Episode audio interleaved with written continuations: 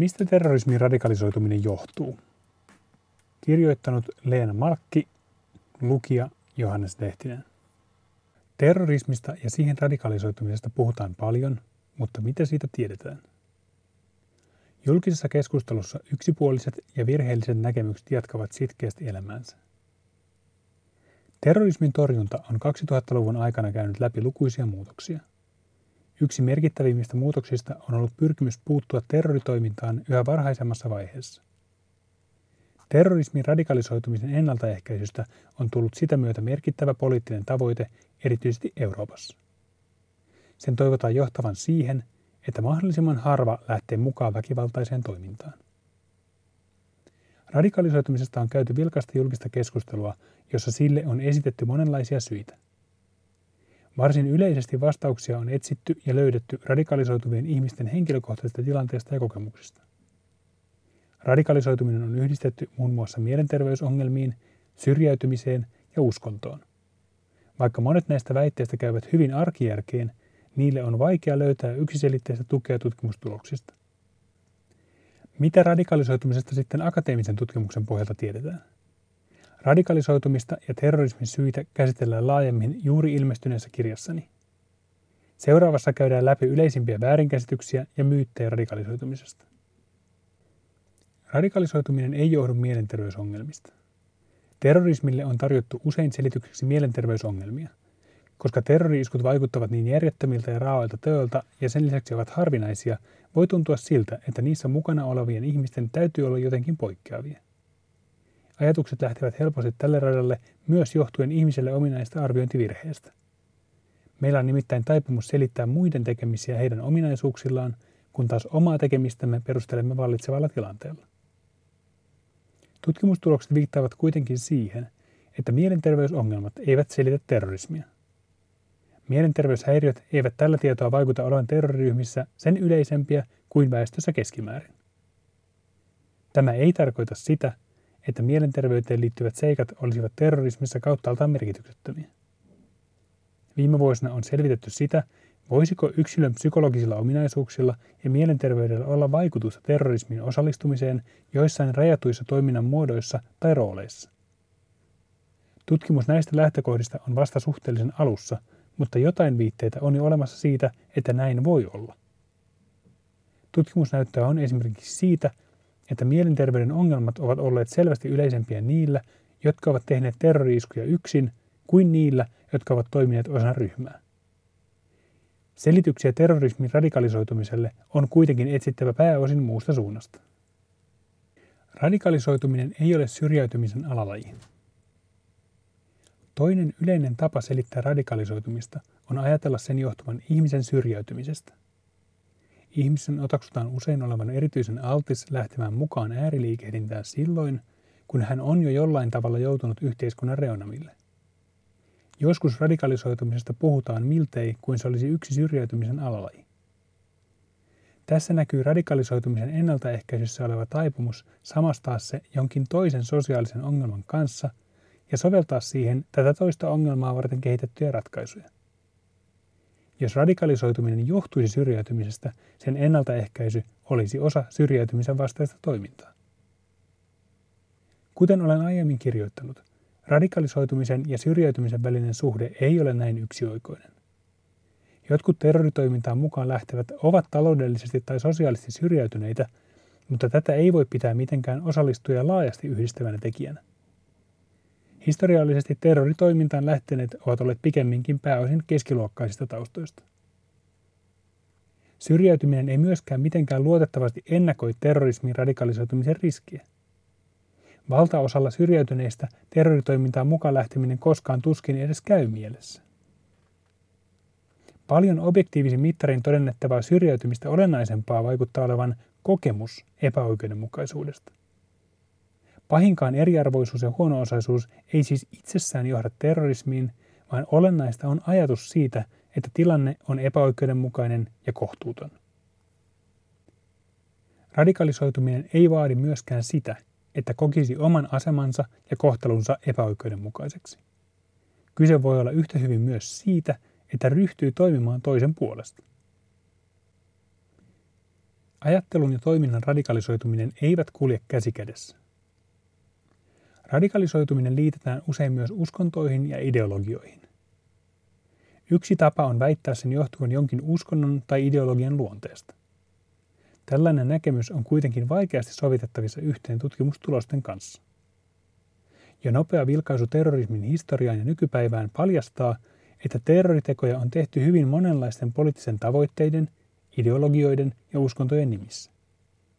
Ajatusmaailmojen kirjo ulottuu aina buddhalaisuudesta kristinuskoon, kansallissosialismista maolaisuuteen ja ympäristönsuojelusta abortin vastustamiseen.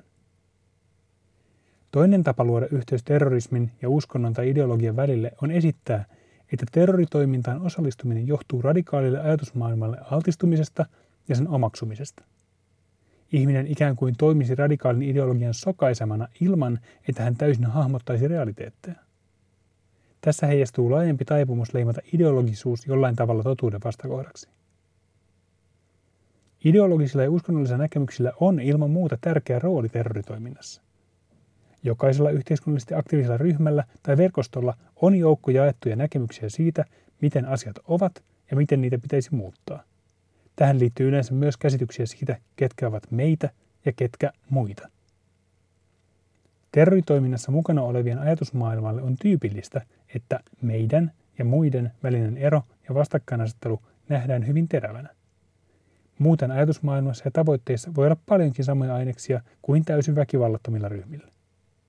Terroritoiminta voi vetää ihmistä puolensa yksinkertaisesti siksi, että toiminnan tarjoama selitys maailmasta ja hänen omasta mahdollisesta roolistaan siinä puhuttelee ja resonoi jotenkin omien kokemusten ja tarpeiden kanssa. Kokonaan toinen kysymys on kuitenkin se, missä määrin radikaalin ajatusmaailman omaksuminen itse asiassa johtaa terroritoimintaan osallistumiseen. Vain harva niistä, jotka jakavat samankaltaisia radikaaleja ajatuksia ja hyväksyvät väkivallan käytön, lähtee koskaan mukaan terroritoimintaan. Syvällinenkään perehtyminen radikaalin ajatteluun tai uskonnon tulkintaan ei ennakoi todennäköisyyttä lähteä mukaan terroritoimintaan. Päinvastoin vaikuttaa siltä, että väkivaltaisen toimintaan mukaan lähtevät ovat keskimäärin vähemmän ideologisesti ja uskonnollisesti oppineita kuin ne näkemyksiltä radikaalit, jotka eivät lähde siihen mukaan. Terroritoimintaan mukaan lähtemiseen tai lähtemättä jäämiseen vaikuttavat siis monet muutkin asiat kuin pelkästään poliittiset tai uskonnolliset näkemykset. Hyvin tavallisia selityksiä. Vaikka terrorismin radikalisoituminen onkin harvinaista, siihen myötä vaikuttavat seikat ovat suurelta osin hyvin tavanomaisia ihmiselämään liittyviä kokemuksia, tarpeita ja tuntemuksia. Monet niistä ovat muodossa tai toisessa vaikuttamassa mitä monenaisimpiin ratkaisuihin, kuten ammatinvaihtoon, vapaaehtoistyön aloittamiseen, ulkomaille muuttoon tai vaikkapa oman blogin perustamiseen. Terroritoimintaan lähdetään mukaan, koska sen uskotaan tuovan omaan elämään jotain sellaista, joka on itselle arvokasta, mielekästä ja jolle on tarvetta ja tilausta. Mitä tämä täsmälleen ottaen on, vaihtelee ihmisestä toiseen. Esiin nousevat seikat vaikuttavat olevan pääsääntöisesti hyvin samankaltaisia riippumatta ryhmän tavoitteista ja ideologiasta. Nämä seikat voivat olla turhautumista ja suuttumista epäoikeudenmukaisuuksiin tai pettymistä valtion ja viranomaisten toimintaan. Ryhmän kuulumisen ja itseään isomman asian eteen työskentely luo merkityksellisyyden tunnetta. Joskus seikkailun halu ja osallistumisen mukanaan tuoma status oman yhteisön piirissä tai ihan vain sopiva elämäntilanne uuden suunnan ottamiselle vaikuttavat terrorismin radikalisoitumiseen. Hyvin merkittävä rooli on myös siinä, kenet sattuu tuntemaan ja missä aikaansa viettämään. Terroritoimintaan mukaan lähteneistä valtaosalla on jo tuttavia tai sukulaisia, jotka ovat mukana terrorismissa tai lähtevät siihen mukaan yhdessä itselleen tuttujen ihmisten kanssa. Tämäkään ei ole tyypillistä vain terrorismille, vaan laajasti yhteiskunnalliseen liikehdintään osallistumiselle. Ennaltaehkäisytyön kannalta olisi kieltämättä kätevää, jos olisi osoitettavissa jotain juuri terrorismin radikalisoitumiselle ominaisia syitä tai edes jonkinlainen kaava siitä, miten radikalisoituminen yleensä tapahtuu. Näin ei kuitenkaan tutkimustulosten perusteella valitettavasti ole. Syyt ovat tamanoaisia ja polut vaihtelevia. Terrorismi ei ole vain yksilötason ilmiö. Radikalisoitumiskeskustelun yhteydessä on hyvä pitää mielessä, että radikalisoitumisesta puhuminen on pitkälti 2000-luvun keksintö. Termiä ei juuri käytetty esimerkiksi tutkimuksessa ennen kuin se tuli poliittisen kielenkäyttöön 2000-luvun puolivälin tienoilla. Omalle ajallemme tyypillistä on, että terrorismin syitä haetaan etupäässä yksilötasolta, eli pohtimalla, mikä saa ihmisen lähtemään mukaan terrorismiin. Tämä on varsin kapea tapa hahmottaa terrorismin syitä. Yksilötason keskittyminen johtunee osin poliittisista ja osin viranomaistyön realiteetteihin liittyvistä syistä. Erityisesti Yhdysvaltojen keskusteluilmapiiri ei ollut vuoden 2001 iskujen jälkeen otollinen terrorismin juurisyiden käsittelylle. Kaikenlainen syiden pohdinta käsitettiin helposti, helposti terrorismin oikeuttamiseksi tai tarkoitukselliseksi lieventävien asianhaarojen esittämiseksi. Euroopassa on oltu avoimempia tällaiselle pohdinnalle, mutta ongelmatonta se ei ole ollut täälläkään. Terrorismin syihin vaikuttaminen on hyvin laaja-alainen tavoite, joka vaatii paljon poikkihallinnollista yhteistyötä. Se tuo väistämättä esiin hankalia poliittisia kysymyksiä, joihin tarttumista virkamiestyöskentelyssä on vältetty. Keskittymällä yksilöön ja siihen, mikä tekee hänet alttiiksi omaksumaan radikaaleja ajatuksia ja lähtemään mukaan terroritoimintaan, ennaltaehkäisytyö on mahdollista määritellä epäpoliittiseksi sosiaalityön kaltaiseksi yksilötason toiminnaksi. Silläkin on toki oma merkityksensä. Terrorismi ei kuitenkaan selity vain yksittäisten ihmisten motiiveja tarkastelemalla, vaan sitä varten täytyy ulottaa katse paljon syvemmälle yhteiskuntaan. Terrorismi on lopulta läpikotaisin yhteiskunnallinen ilmiö, joka on aina monin tavoin sidoksissa oman aikansa laajempiin poliittisiin, sosiaalisiin ja taloudellisiin kehityskulkuihin. Nämä laajemmat yhteydet ovat usein aikalaisille vaikeita havaita, mutta historia kirjoittaessa lähes mahdottomia ohittaa.